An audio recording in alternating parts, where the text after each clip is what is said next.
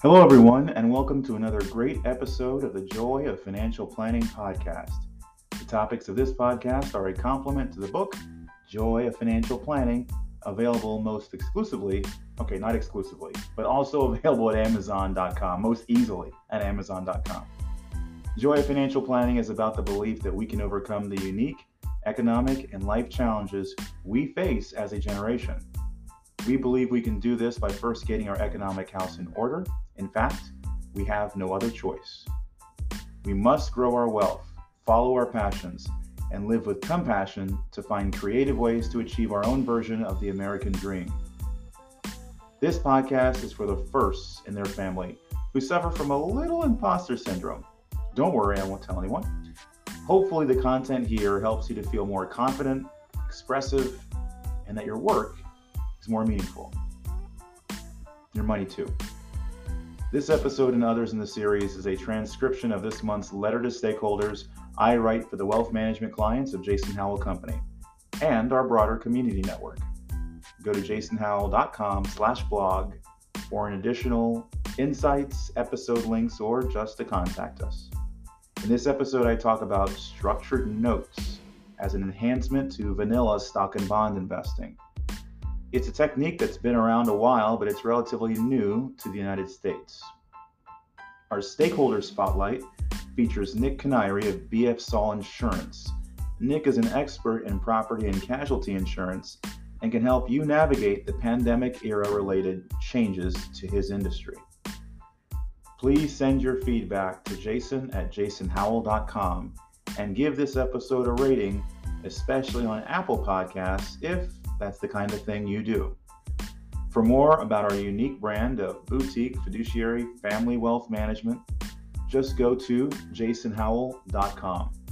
And one other thing, what we like to say is this is for first generation wealth, for people who are the first in their family to maybe earn this much or have this much. Please feel confident, feel comfortable reaching out to us, even if you've never reached out to a financial advisor before. And with that, let's go on to our letter for the month.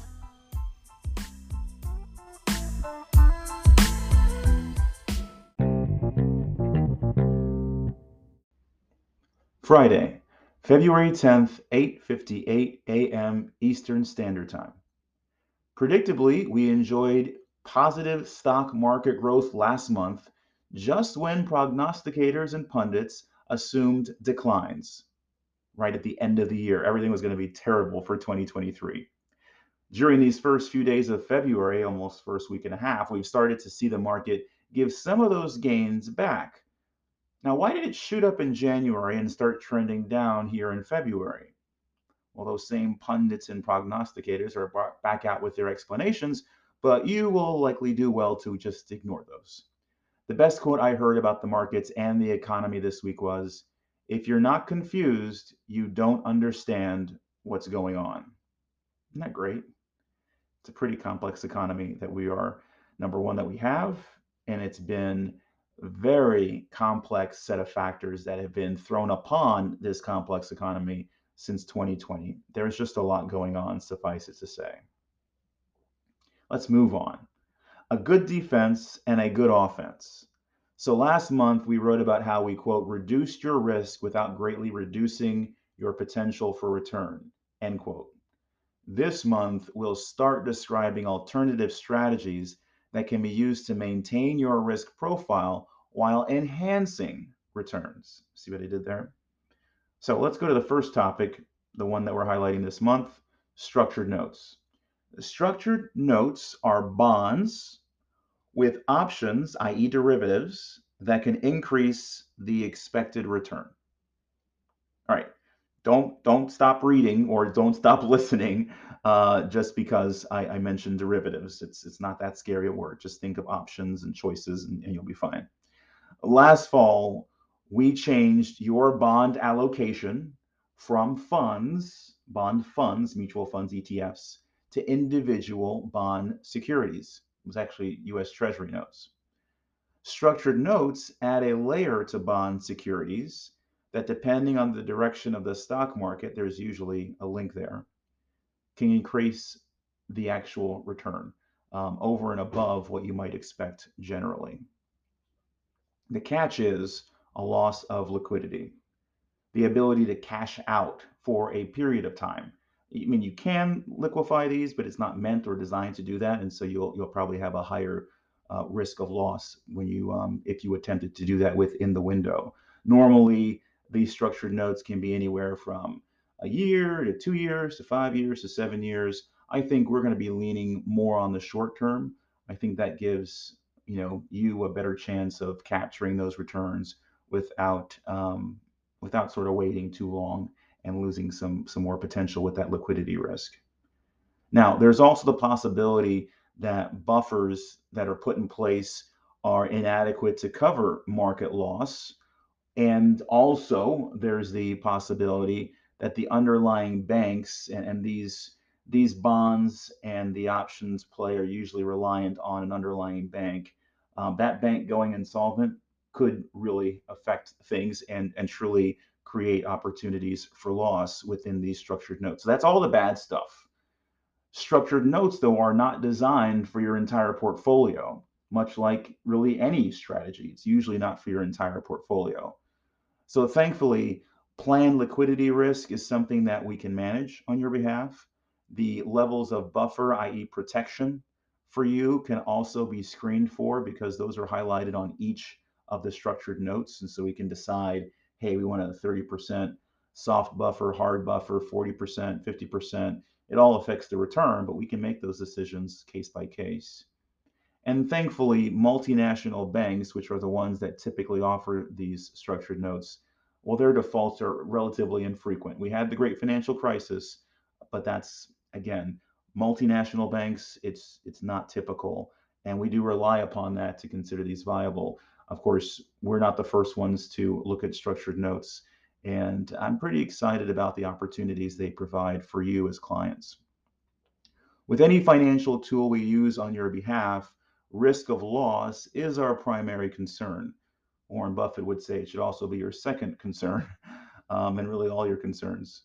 But you individually, whether you're a client of ours or someone just listening to this podcast episode, you may not be a candidate for structured notes depending on your individual plan.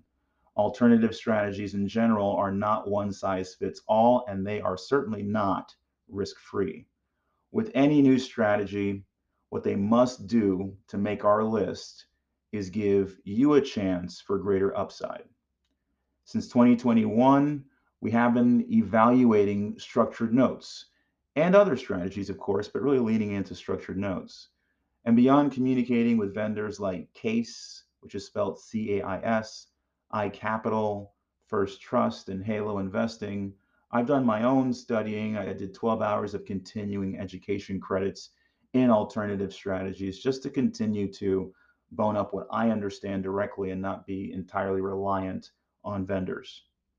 If it fits, we will find and we will bend a strategy around your individual plan. Without a plan, twenty twenty-three, no matter what the prognosticators say, would be a pretty tough year to navigate. But thankfully, financial planning is not your concern, not those of you who already work with us. A couple of last topics here. Junk fees. If you watch the President's State of the Union address, there were many, many topics, which is typical, but the focus on how business, banking, and competition affect consumers, I felt that was relatively unique, and that got my attention. Now, the spring college semester recently began. You know, I teach. I tell my George Mason University financial planning students about legislation like the Credit Card Accountability, Responsibility, Responsibility and Disclosure Act of two thousand nine, the CARD Act, which helped to regulate, if you remember, T-shirt giveaways when you were in college for credit card applications. Yeah, the CARD Act is what slowed that down. And then there are also fee disclosures and charges. All of those things were thankfully regulated by a two thousand nine piece of legislation. Well, now, through his competition agenda, President Biden is proposing an update to the CARD Act and also proposing a Junk Fee Prevention Act. And this is to reduce the recent proliferation of extra fees from restaurants, resorts, banks, airlines, you've seen these, they've just kind of been tacked on to the back end. Well, this act, this Junk Fee Prevention Act, is meant to mitigate some of those. On February first, I was interviewed by a local T V station, D C News Now, or local news broadcast, regarding junk fees. So if you go online, jason howell dot com slash blog, and uh, read this blog post, you can also click through and read the article that was from my interview regarding junk fees. And if you wait two seconds when you click the line, you'll also see a video pop up, and that's actually the newscast. And if you can get through that fifteen second advertisement, then you'll be able to watch the newscast, the newscast, and a, and a couple of clips from my interview with the reporter. Finally, our stakeholder spotlight. Nick Canary, the V P of Private Client Division. I'll start over. Nick Canary, who is the V P of the Private Client Division at B F Saul Insurance, is under the stakeholder spotlight this month. Nick and I met almost a year ago to the day. It was just February twenty twenty-two. And since then, he's not only worked with our family of clients, he's also become a very resourceful friend. Nick updated me on his hundred-year-old independent high-end property and casualty insurance firm just last week. Apparently, higher inflation, supply chain constraints, increased lawsuits, all of that is making the cost-benefit evaluation harder for policy owners and their advisors who are trying to help them. Now, Doug and I worked with you on calibrating the right level of protection for everything in your home, your car, you know, property, casualty, and the like.